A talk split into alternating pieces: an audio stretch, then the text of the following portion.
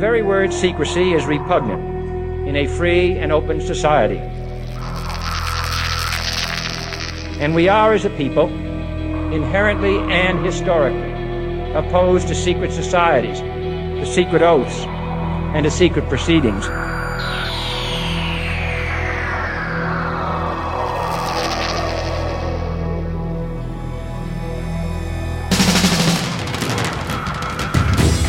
Questions you always had, the answers you were never given, the place to seek the truth. Welcome to Veritas.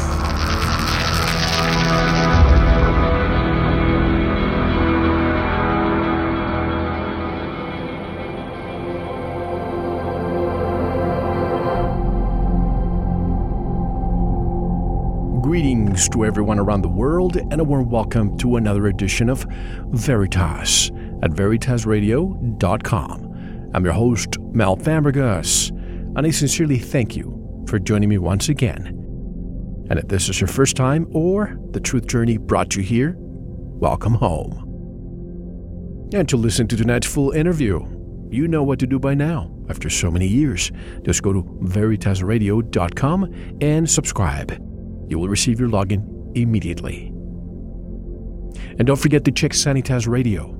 It's already on season 2. A great transformation taking place there, not only for our listeners, but for me in particular. And also, we're just exploring new areas, formidable guests. You have to just take a look at it. And if you really want to make a difference, invest in yourself. Go to sanitasradio.com to learn more. Was Atlantis real?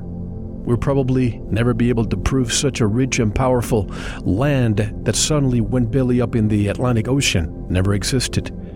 The story of Atlantis is usually referred to as a parable, and as such is not intended to be taken literally. But there is nothing in the story that proves it's made up. Even serious geologists can't entirely debunk it. In 2005, according to About.com's geology guide, there was a conference to discuss possible locations for Atlantis. The story of Atlantis comes to us from Timaeus, a Socratic dialogue written in about 360 BC by Plato. Are Atlantis and Lemuria mythology, or were they real? To explore this, tonight's special guest is Shirley Andrews, right now on Veritas.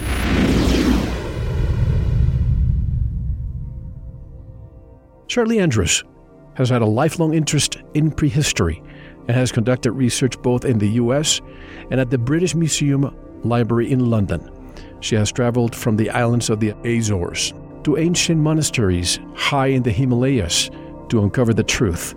Shirley has written two well received books Atlantis Insights from a Lost Civilization and Lemuria and Atlantis Studying the Past to Survive the Future, both of which have been published in several languages. She combines her passionate interest in Atlantis, her world travels, and the knowledge of many scholars into her research, writing, and public speaking. And for more information, visit her website at www.atlantisinsights.net, which is also linked at ours. And directly from northeastern Massachusetts, I would like to welcome Shirley Andrews. Hello, Shirley, and welcome to Veritas. Well, hi. I'm excited to be here. Oh, it's my pleasure. And for a long time, I've been trying to to discuss more of Atlantis. We've discussed that in the past, but having received both of your books in the past couple of days, I really, really enjoyed how you have connected some dots. And as I said during the intro, we think of Atlantis, we think of Plato, we think of maybe it being a parable. But you think that this could be real, not only Atlantis, but Lemuria. I'm always interested. How did you become interested in Atlantis? Well, that's pretty simple. I mean, as a small child, I was sure there was an island in the Atlantic Ocean called Atlantis. I can remember my mother finally getting out a map and showing me it's not there. But I never forgot it. I, I just knew.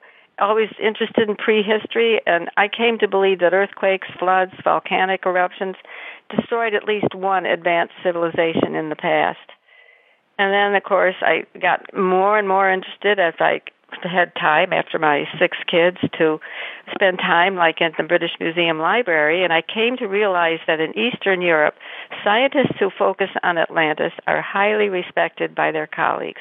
It's even in Russian school books. I did a book talk in Phoenix. A man came up afterwards. He said, I'm from Poland, and we learned about Atlantis in school there. So, anyhow, it was easy. When we think of the word, well, the, the, the, term Atlantic Ocean, I'm always wondering why is it called Atlantic Ocean? Does it have anything to do with Atlantis being there, or was it named after Atlas, a character from Greek mythology who supported the heavens on his shoulders? Well, that's a good question um, because I think there's certainly a correlation. Um, you know, Atlas was he was definitely connected to Atlantis, so probably. I mean, Atlantic, Atlantic Ocean. Why is it called that? Um, I'm not sure. When and where do you think Atlantis was? Well, Plato tells us it was outside the Straits of Gibraltar in the Atlantic Ocean. And uh, this puts it on pretty much the Atlantic ridge. I believe that the Azores, Cape Verde Islands, Madeira, those are were mountain tops at the time of Atlantis. And it started probably uh, before 200,000 BC. We don't really know, but the Atlantic ridge was uh, well above the surface and uh, it's like a mountainous part of the ocean floor. But along the um, there's a lot of proof though too. I mean they they could uh, go down and bring up fresh cores of freshwater algae from inside where Atlantis was, from the Atlantic Ridge, and coral and so forth are all where once above the surface area that was once above the surface so anyhow, it gradually disappeared. It's, it's the most active volcanic area in the world today. Even under the ocean, the Atlantic Ridge is constant volcanic eruptions, and Iceland is the only part of that air, about left of the Atlantic Ridge that's above the surface, really. And you know how they have terrible uh, earthquakes and volcanic eruptions mm-hmm. there. Mm-hmm. So it slowly disappeared. Uh, Plato refers to as an island chain um, um, I was a large island, sorry, with with a chain of small islands that connected it to the continent beyond. And it's really interesting that back in 350 BC, Plato knew about the American continent.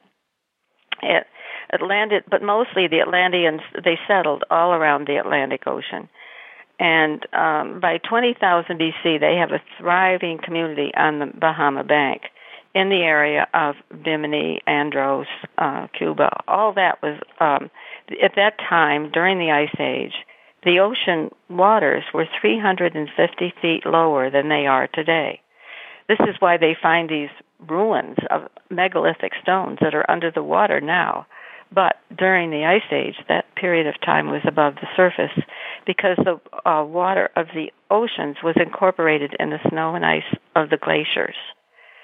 And then about the when, well, it gradually disintegrated, and by 10,000 BC, that was the final sinking of Atlantis, and things happened um, to the whole Earth at that time.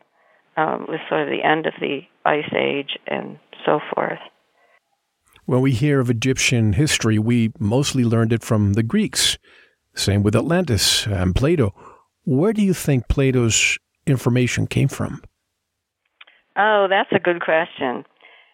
Uh, when his good friend Socrates died, he left Italy for a long period of time and he traveled. Uh, he may have gone to the Library of Alexandria. He spent, we knew no, he spent pretty much time. Oh, he went to Egypt. He paid for the trip with edible oils. That's all I know about that one. But he's searching, he's looking. He's heard this story as a child, and he's just wondering about it. So he bet, spent uh, time in southern Italy with a group of uh, people who perhaps they had been students or students of Pythagoras, and they were very interested in what had what the world had been and so on and so forth. And I think he learned a lot there but he didn't he didn't write about it right away. He didn't write about it until just I think 2 or 3 years before he died.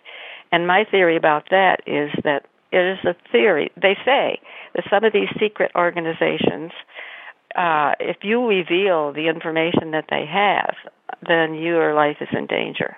They really guard it uh, carefully. I mean, back in 350 BC, anyhow.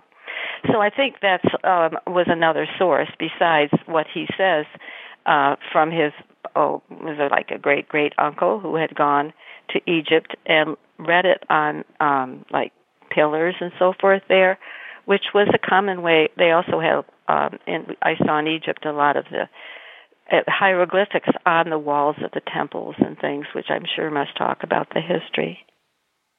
Well, that was a good question. You'd have, I haven't been asked that before. I like that. well, you mentioned the Library of Alexandria.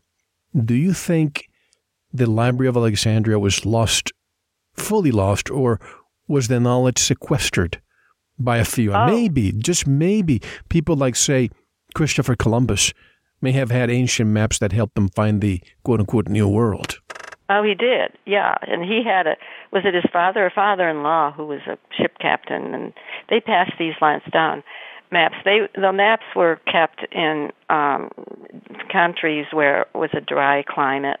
What happened was that when the library was being destroyed in Alexandria, some of the kings of North Africa uh, they realized the value of some of the stuff, and they they went and got it and kept it, and they kept it for hundreds of years and it, some of it turned up in Spain when the um, Moors were there uh, for what 800 years or something, long period of time, and they brought some information with them. Um, so I think that's certainly this was one source of, and also it was a source of knowledge about Atlantis. Uh, there was a man named Michael Scott. He was a Scotsman who, in the 13th century, went to Spain and read some of the things that had come uh, that they had, the, the um, people from Africa had brought with them, and learned a little bit about Atlantis and them. Years ago, Shirley, I met a. I don't mean to deviate from the matter at hand, but I think this is all interesting, and at the end, it all connects. I met a university professor here at the University of Arizona about 15 years ago, and she told me in private on the side, she said to me, Mel, Christopher Columbus was not Italian. He was a Sephardic Jew from Catalonia. And during the Inquisition times, he had to pretend he was Italian in order to get funding for the discovery of America. Have you heard mm-hmm. that story before? No, but I mean, I knew he wasn't what he said. He didn't come from where he said he came from. I thought he had come maybe from Italy. I'm not sure. Um, but anyhow, no, that's that's a good story that makes sense to me. But um, he wasn't the first person to travel like that, really. No, the, uh, Chinese and uh, the Vikings and other civilizations too, weren't they? Sure, there were a lot, a lot who went there. Some, some. It was hard for people to get out of the Mediterranean, um, but Spain they could. I mean, I guess was, somebody was guarding the straits there, when you say it was tough for them to get out, was it because of the the psychology of belief that if you leave, you're going to be falling from the precipice of the flat Earth, or was it something else? Well, I I think. Do you really think back in, in the 15th century they really thought the Earth was flat? Maybe some people did, but there were also you can go back thousands of years, and some of the the learned scholars knew better. Uh, but I don't know. I think that was something perhaps it was like to scare people from going out and finding treasures that might be there. I don't know. Right, right. And with ground penetrating satellite technology that we have available today, wouldn't it be not easy, but easier to determine if these two continents, Atlantis and Lemuria, were there? um, ground penetrating radar.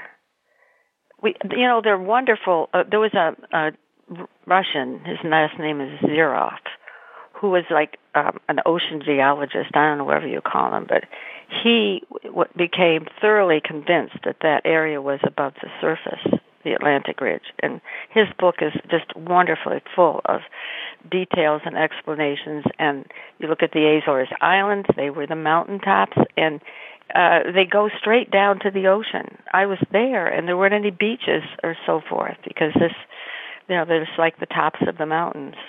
There's one island that's totally, obviously, an old volcano, Pico. Um, but I'm not sure where if I'm wandering from your question or not. No, that's oh, fine. That's Yeah, fine. well- uh, I think of the Yonagu- Yonaguni pyramids in, in Japan. You know, I'm surprised that people like uh, Dr. Robert Schoch, he says that that's just a natural, natural formation. But you know, I've seen people like Graham Hancock and his wife dive and take you know f- plenty of footage to show that those are man-made. What's your You're take right. on? Oh, definitely. Well, I don't know as that much about those specific ones, and I've I've seen the pictures of the divers, and it's very convincing. But there's another one. It's called. If you if you can have your listeners go to www.templeofmu.com, and that shows off the coast of Okinawa underwater ruins with people you can and there's a, someone swimming in there or he's not swimming he's scuba diving or he's something snorkeling. But um the and the ruins off the coast of India I mean those are definitely were a city. It's 5 miles long. And all these things were of course above the surface. It's not that far down. So uh I don't know what how this all got started, but there's no doubt that in the Pacific it's pretty easy to find underwater ruins. It's not so true in the Atlantic where it has a lot of shifting sands and of course I mentioned the lava. They can test the lava that comes from uh, the Atlantic ridge and they can tell when it erupted above the surface, you know, that's now covering covering things land down there. Uh, by the wa- by the air in it and it's pretty much like there was the top layer erupted in 10,000 BC about. I'm on the website templeofmu.com. My goodness, this is just impressive. What do you that think? fun? That is incredible. 90 the, the, the divers have their instruments there and they're measuring and they have, you know, perfect 90 degree angles between the steps. What do you think this was? You mean was it it was a temple or No, obviously it was a temple. It was a civilization that lived there in the area. But who? Who were they? The Lemurians? The Lemur. So this was mean- part of Lemuria. Well, sure, anything in the Pacific.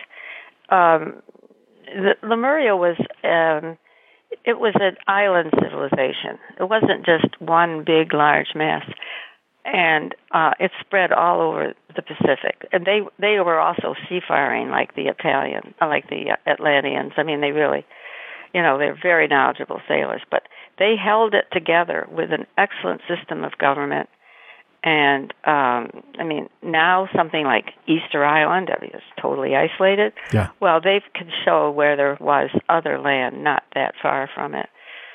Um so where were we? Atlant you were, we got into about Lemuria was in the Pacific Ocean and uh there are many many legends around the Pacific about it. In Hawaii, the no- the natives told the missionaries that Lemuria extended from Easter Island to Hawaii and was about 3,000 miles wide.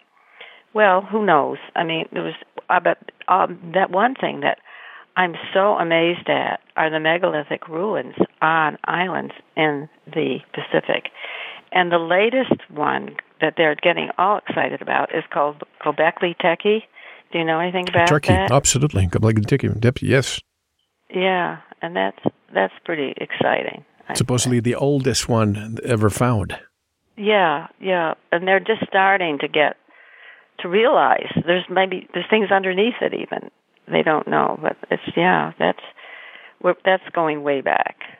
Why is it that current history, his hyphen story, why is it that before 10,000 years ago, it's almost as if there's information gap.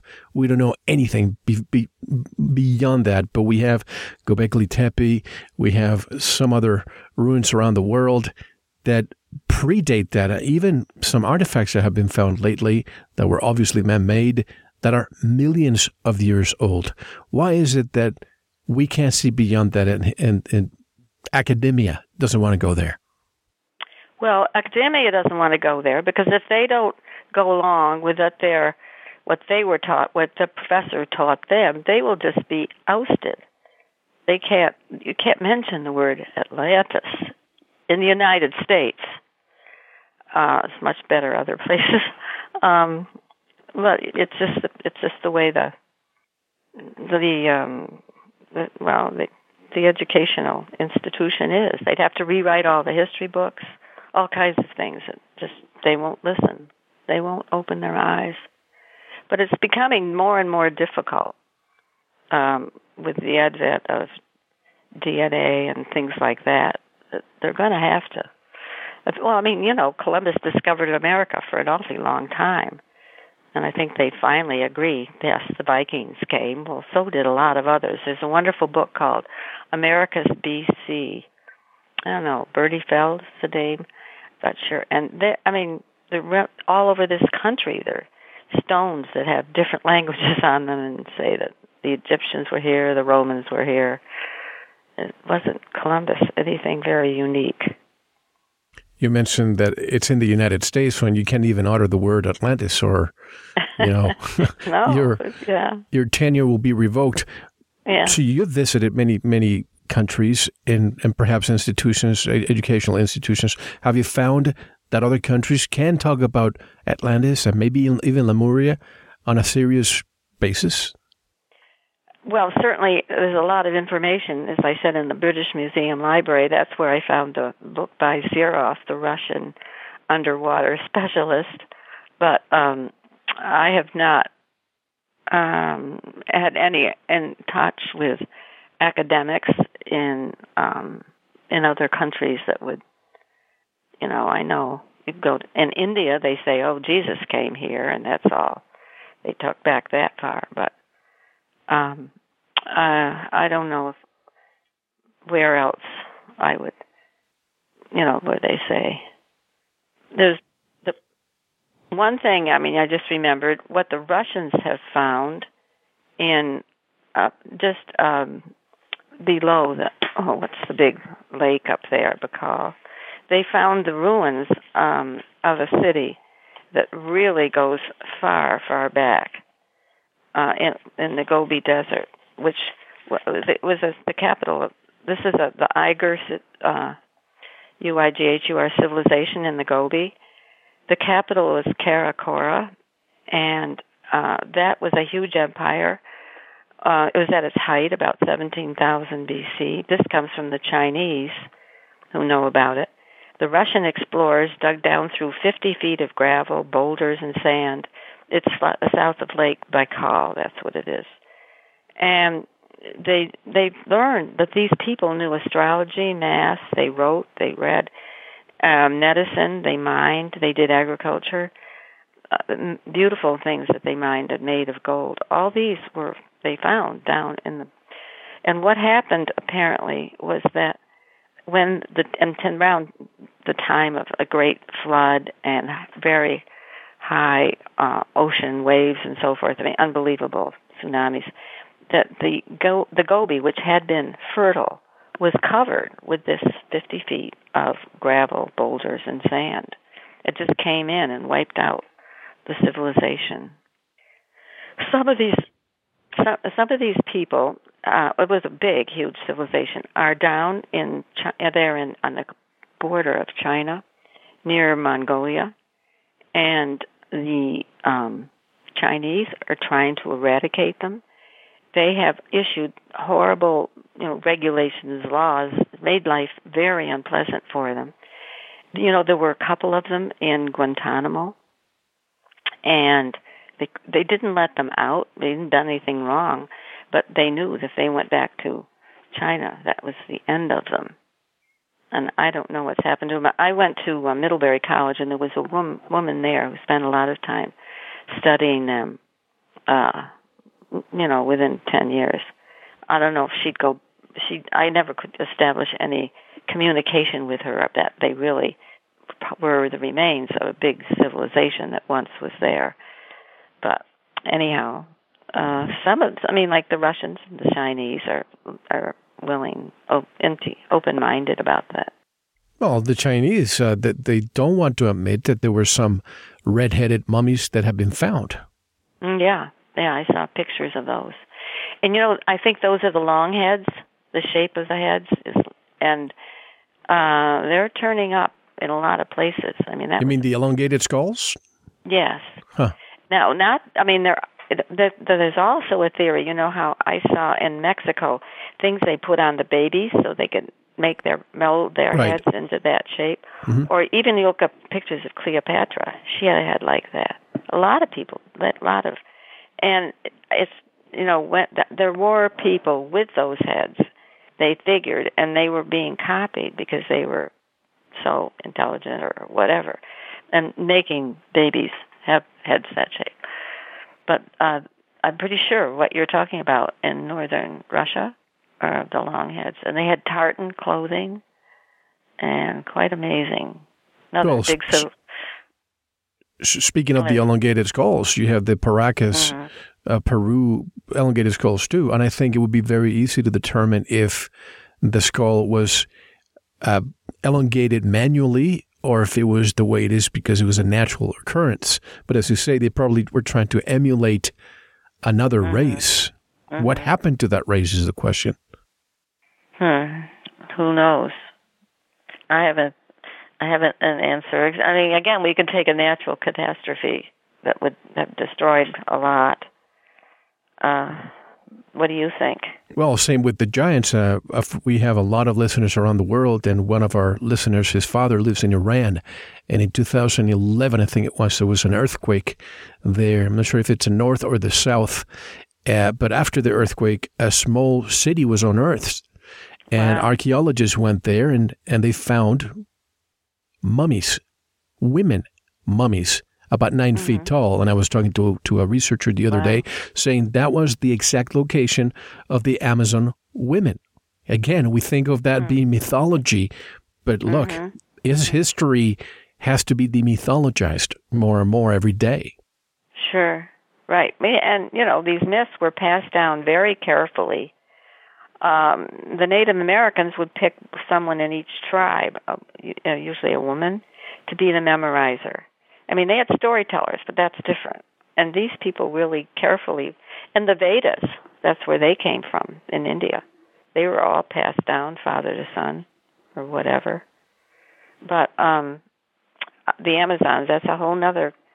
they weren't the only i don't think the only ones were in iran but in the uh, giants that's what i thought about my gosh so many people found giants and in the in the middle west when they were planting the fields for the first time they'd find these huge caskets and great long skeletons in them the common thing was to send them off to the smithsonian where they disappeared and over and over i run into that kind of a story I'm looking at the pictures of uh, the Crescent Lake that you were referring to, the Gobi Desert.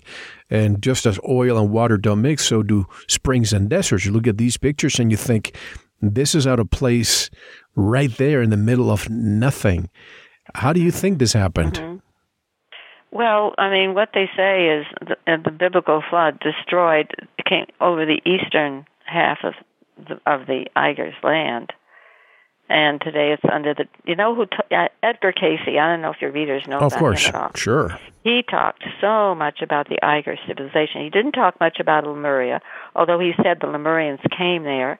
He also mentioned Atlanteans coming there and helping the Igers and so forth.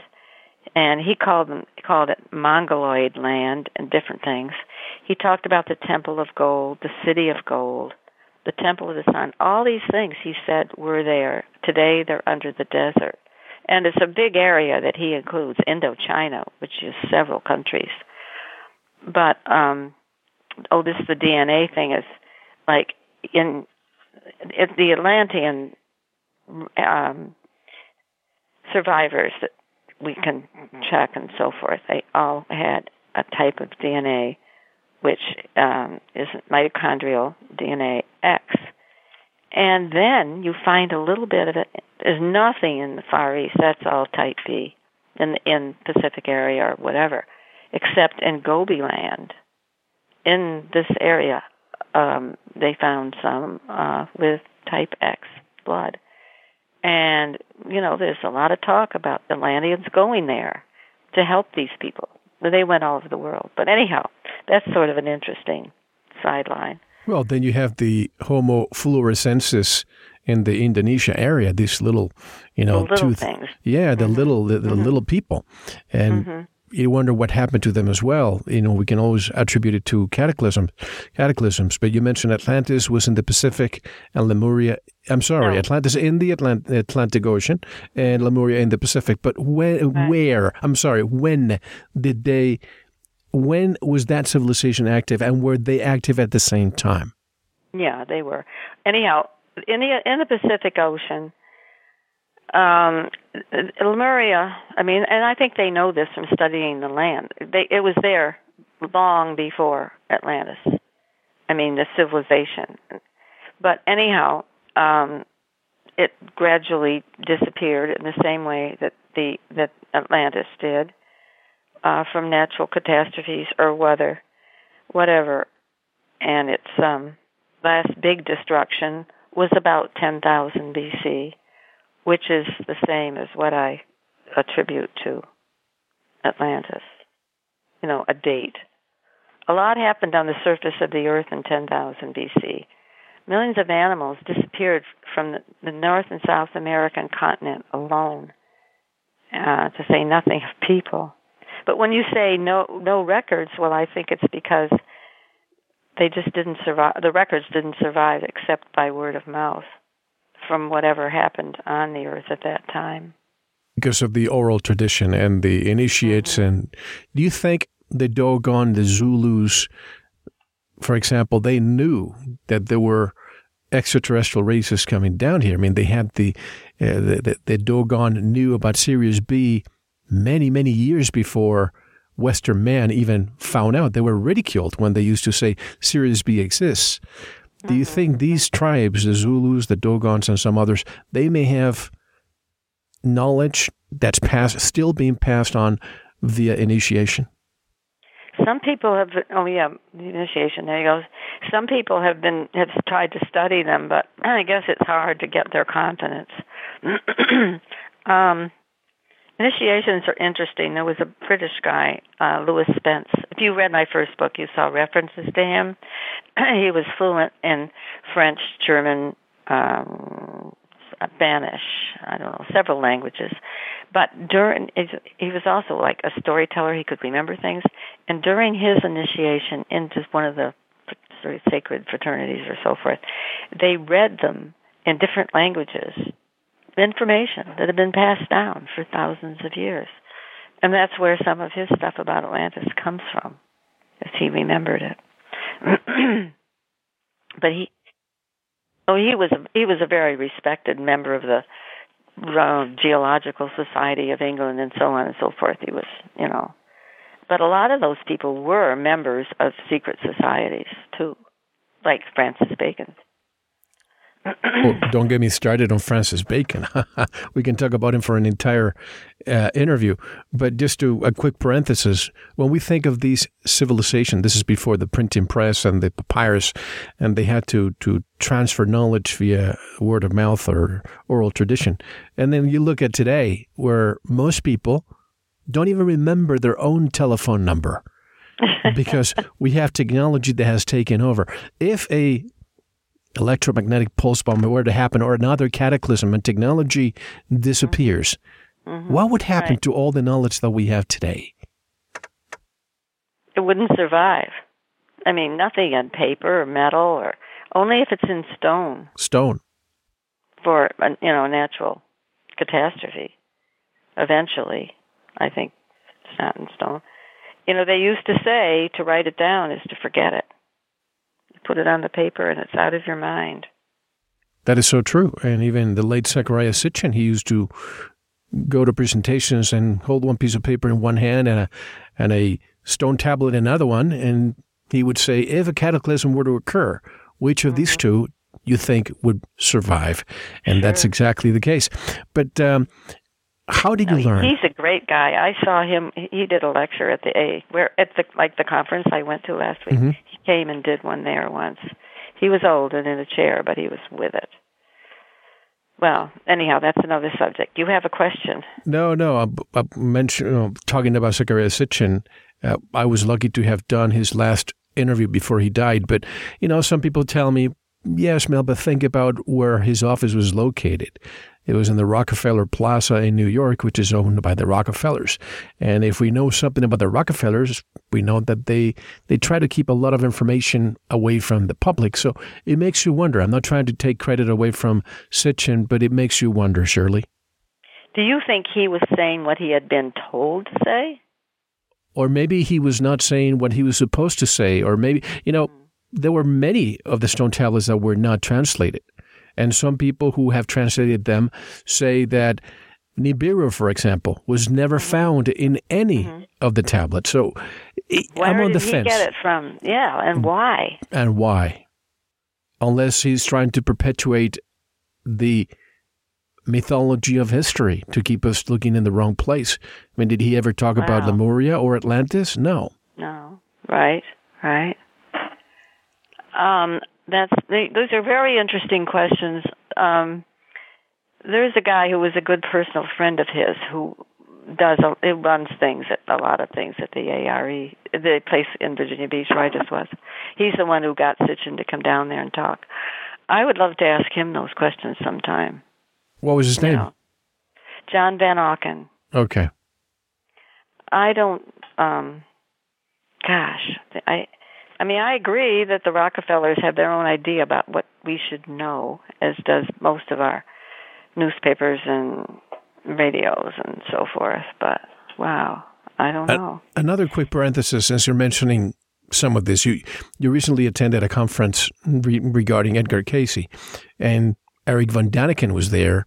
Yeah. Can you tell us some of the interesting things that you found during that conference? Oh, yeah, this he was this uh, this is just like last weekend that I was there. Anyhow, Van Daniken said that Herodotus, who I think was about in the fifth century BC, he was yeah fifth century BC. He was a he traveled. He, I keep coming to references to things he found in my work. He went to Egypt and he went to North Africa and so on and so forth. But he said that under the Great Pyramid there was a lake and in the lake there was a sarcophagus. And everybody said, oh, that's desert. There couldn't have been a lake there, and so on and so forth. So Van Daniken uh, decided to investigate because he, I think he had pretty much faith in what Herodotus talked about. And if you go in the, I don't know if you've ever been in the Great Pyramid, but you go in and you're very carefully directed as to where you can go.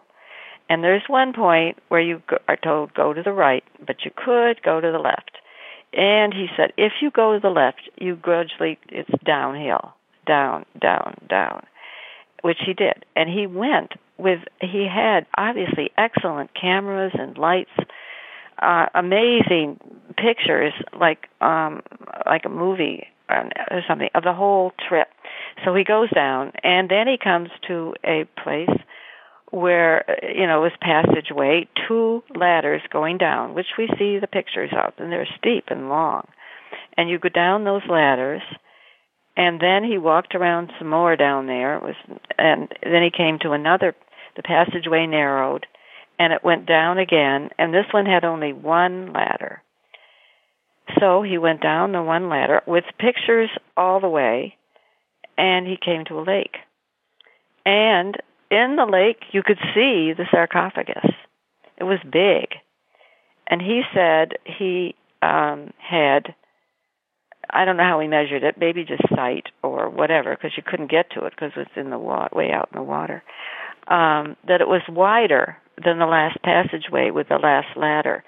So there must have been another entrance to that area. I've read in some ways that they did initiations in under the pyramid in whatever was down there. But this this was quite exciting to see, and uh, certainly seeing he, he how did he do this? Because the Egyptian government's not all for this kind of exploration, and he just said um, thousands. We call it bakshish uh, when you bribe and you Sure. get in. Anyhow, that's that was the, one of the most exciting things I saw at that conference. I also saw um, I can't remember whether it was Andrew Collins. I think maybe. Oh, he was very. No, he's he's all excited about the one in Turkey. Um, Göbekli Tepe. yeah, yeah, and we I saw a lot of pictures of that. All very, you know, just uncovering more and more, and there's lots more to go. And he talked about how these were hunter gatherers people. I mean, this is way before anybody was supposed to be very intelligent. Amazing architecture and what they did. And there was a city not too far away, which they must have, the workers must have lived in the names of it. Well, he's getting all into it. He's, I think he's going to write a book about it. Then another thing we saw, and I can't think of the name of it. It's in the Pacific on an island. David Hatcher Childress. Do you know that name? He was Absolutely. the first. He was.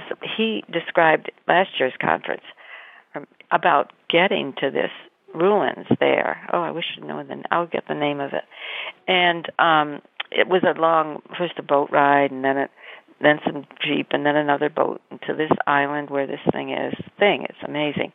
And he, um, they had a, a jeep ride, uh, very unpleasant for many hot hours, but that was how you got to these ruins. And the ruins, they're- I, I wish I could think of the name for you, are um, co- they're all covered, but they've been uncovering them, uh, sort of like they covered up Gobekli Tepe too. And then under it, there's another much much older. I mean, we're going back into like 20,000 BC here, and I figure, well, a little more Lemuria in there. But uh, that was another exciting thing that was talked also talked about at this conference. People are interested in finding what what there was in the past that we don't know about. something is happening, Shirley. Really, something is happening where people are waking up to the fact that a lot of what we've been told is missing or it's not true. And we want to just find out. I mean, for example, Dr. Roger Leir, I don't know if you know who he, who he was. He passed away not long ago. But uh, I heard many, you know, a couple of years ago, and I mentioned this story.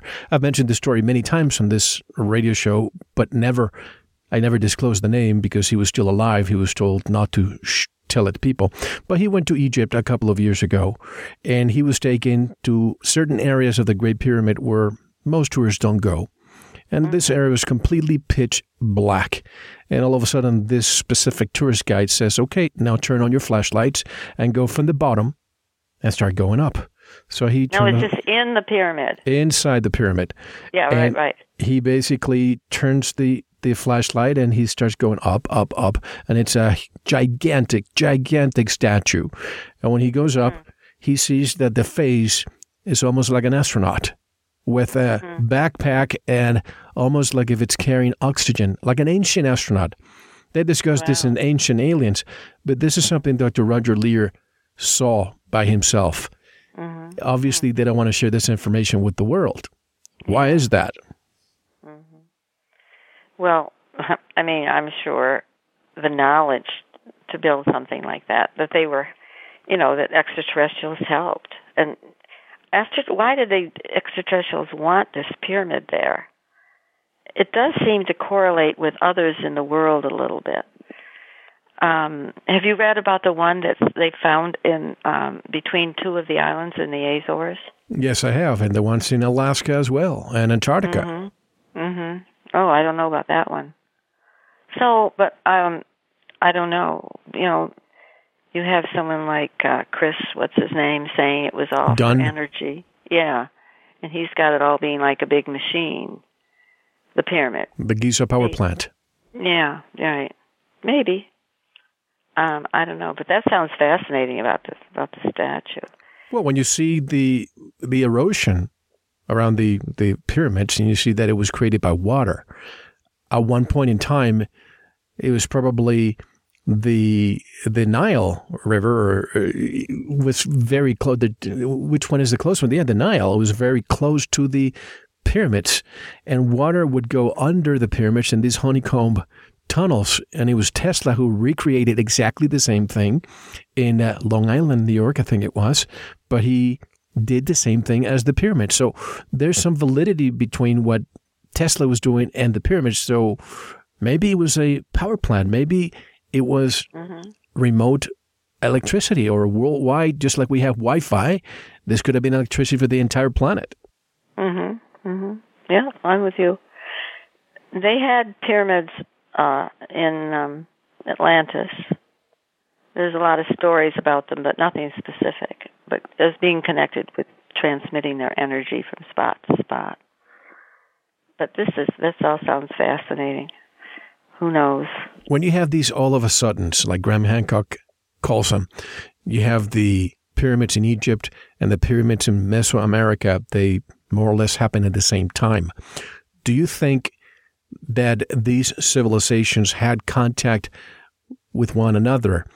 And do you think maybe these are the same people who maybe evacuated Atlantis and one went to the east to the to Egypt and one went to the west to uh, to Mesoamerica? Mhm. Mhm.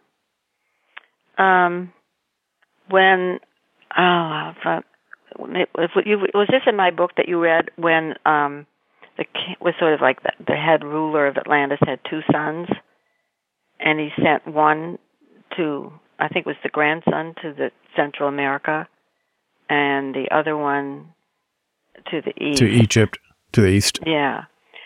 And the one who went to South America, Central America, wrote a book called "I Am a Serpent." I am a serpent. Yeah, huh. that's a whole nother subject. Oh, Quetzalcoatl, and we we demonized it in Western religion. Yes. Yeah. Well.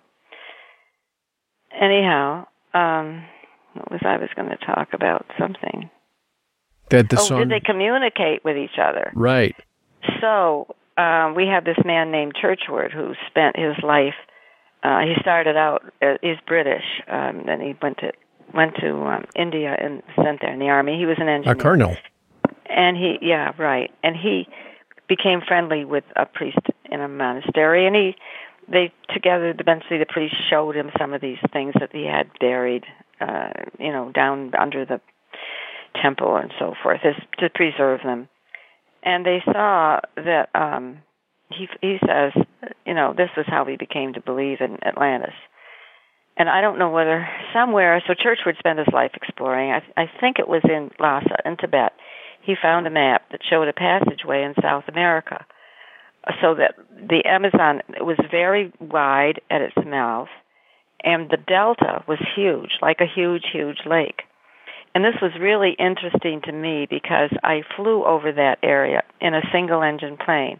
I was going to the Pantanal, which is uh, floods every year. It's in northwestern Brazil and still floods I mean, some areas don't, but the water is still there. So anyhow, they could sail from the, up the Amazon. The part where the mountains are was not that high up. Tiwanaku, the city, was was at sea level. There's so much in there to prove uh, in the Lake Titicaca and other places, other evidence of the ocean to show that it was once at sea level. And the the land pushed was pushed up um, probably you know twelve to be over twelve thousand feet high. But anyhow, they had a canal which was still visible today. They say in in the mountains, and from the canal they went to Lake Titicaca and the and the ocean. I mean, so you could go back and forth across South America. I have a better book of all this. I mean, a map of all this, but definitely uh, what the early missionaries to Spain found, this is back in the 16th century, in Tiwanaku, in the city, they had statues going down to the lake with different uh, facial characteristics Africa, Asia, and whatever. I mean, you know, the Atlanteans and the Lemurians were both there. I mean, this was just one of the places where they communicated but they also uh, intermarried in the Yucatan. Uh, they both went there. And yeah, well, they did get together. They had they had a war, the Bird Serpent War, is remembered by Native Americans, and the Atlanteans were searching for more land because theirs was slowly disappearing, and their it was growing their population. So they went to the in the area of the Far East, and they had a, they had battles, which the Native Americans remembered. It went back and forth who was the winner, and the for so the the, the uh, probably it was the Rama civilization ended up uh, sort of the winner. Um, no, the Atlanteans did, and then uh, the grandsons. This is many many years later uh, of the people from the Far East came and took their islands back. But these are this is these are dances to the Native Americans to remember this before uh, when before the when the glaciers were high before they melted. This was the time of it. I think that's right. So yeah, they communicated. Well, it was Zacharias Sitchin who told me that in the Sinai Peninsula there's a, there are dead areas that look almost like green glass, and if you take yeah. you know meters to measure radiation, you measure a lot of radioactive isotopes in that area. I wonder if there was a war there and nuclear weapons were used. And it makes you wonder if we evolve more technologically, you know, certain intervals in, in our history, in human history, and we evolve more technologically than spiritually, and boom, we wipe ourselves uh, out, and then we have to start all over again with sticks and stones. Do you think this have, has happened in the past? Well, they're found. They've also found areas in India where uh, uh, what's the name of? M O H E V O or something like that, where they have the skeletons are radioactive and they're like lying down, like they were running from something. I mean, and you have the green glass, and I mean, it's pretty much evidence that there was a nuclear uh, something was used there. It certainly didn't destroy the whole world or much civilizations, but Sure, there's. I mean, they found um, mines in Western Africa that were near the coast that it could get to from the ocean, which had been mined way back when for uranium. So there's nothing to say.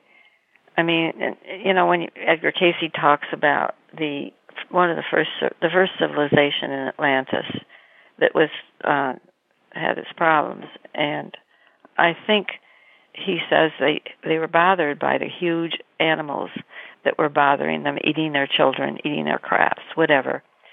And they they developed more and more sophisticated weapons and ended up aiming them into the caves of the animals and into the ground, which made earthquakes and volcanic eruptions, and they lost a lot of land. But it could have been radioactive. Who knows?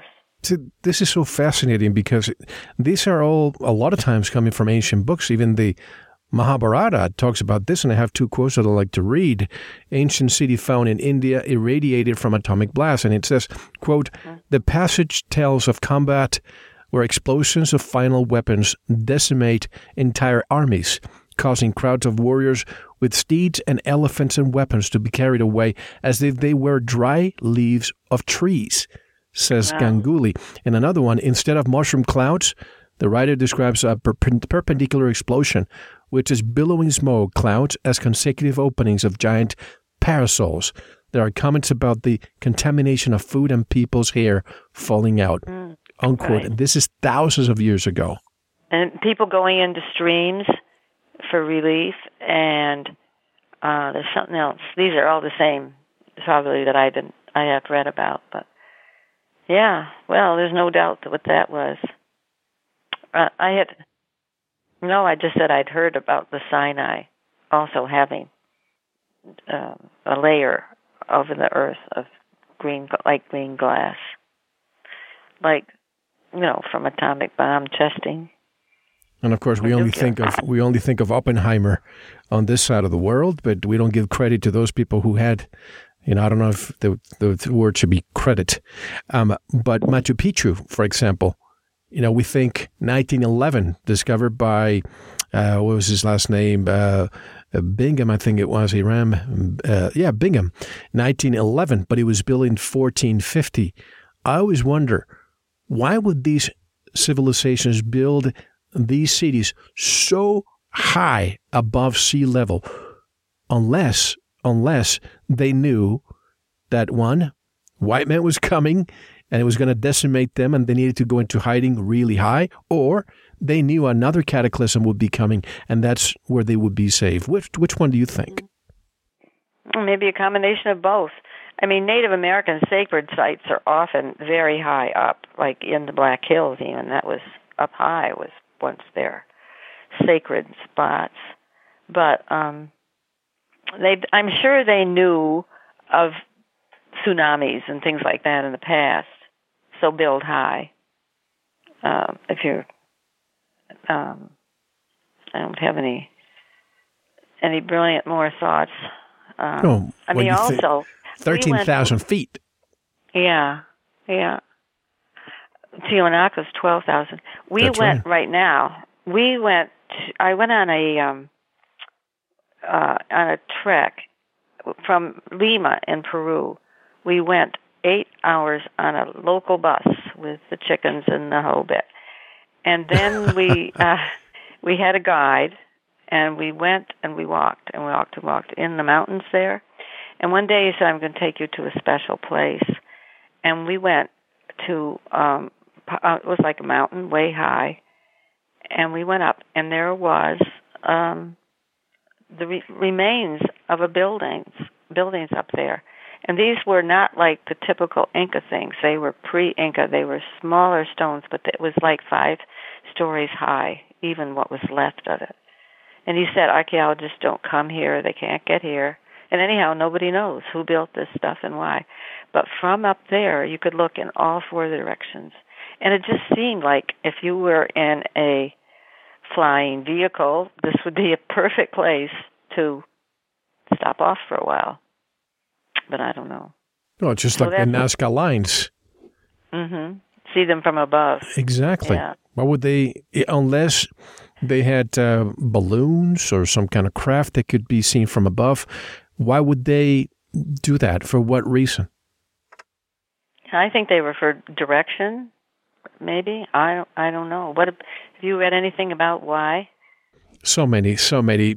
Some people Yeah. say that they had the technology. Some people say that Mm-hmm. there were directions, uh, just like the pyramids could have been used for multiple purposes, like uh, a, a power plant. They could be for initiations. They could be to store uh, seeds and and uh, almost like a Noah's Ark in the event of a cataclysm. What a great place to to deposit things.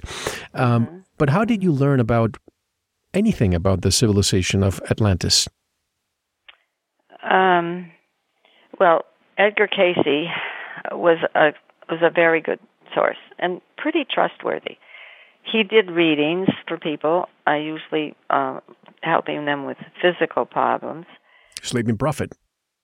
Like what? The Sleeping Prophet. Oh, the sleeping prophet. He could put himself into a semi trance, and um, he, he talked. He said the Sahara was fertile. He talked about how the Nile used to fly, flow to the Atlantic Ocean, and you know all these things that have been slowly confirmed. He said there were women among the Essenes, so many different things. So when he talked about past lives, he, 700 of them. He did 14,000 readings altogether most of them to life. Seven hundred of them were about people who had spent time in Atlantis. So that gave a lot of interesting information, and then every once in a while, the people with him would try and just have a little session and ask him questions. There was a couple of those are very good with details of what it was like in Atlantis. But you know, there are hundreds of books about Atlantis, and some really good scholars uh, in uh, Egerton Sykes was a British scholar. He studied legends, ancient manuscripts. He founded the Atlantis Research Society in Brighton, England. Um, Ignatius Donnelly, and he was about that back in the 19th century, but that was the first, well, that thing that showed that there was more than to Atlantis than just a myth and a story. And I mentioned Lewis Spence, who was a member of an occult organization, but um, he could access to the ancient records of the arcane tradition, and he, he knew French, Spanish, German, and Greek, so he was pretty with it. Then there's one one wonderful um, American named Lucille, Lucille Taylor Hansen. She was a Chicago lawyer, but she got interested in Native Americans and helping them to find their roots? Where did they come from? And she got to know them. She really spent a lot of time with them, and they began to trust her and tell her things they'd never tell the archaeologists. So she had a wonderful book, The Ancient Atlantic. And so I guess the main answer is reading books, and there are over 150 books in, in the bibliographies of my books. And we have to take our one and only intermission very soon. When we come back, I want to discuss blood types, and I wonder if there's a correlation here. Both my parents had Rh negative negative uh, factor. Also, O, neg- o negative. O, o negative, and the Rh Wow. too. And Yeah, yeah. I have uh, also something that I've never told because I'm I don't want to believe. I want to know. But reading your book, let me just read this little paragraph here from the chapter titled, titled "Things." You met a man.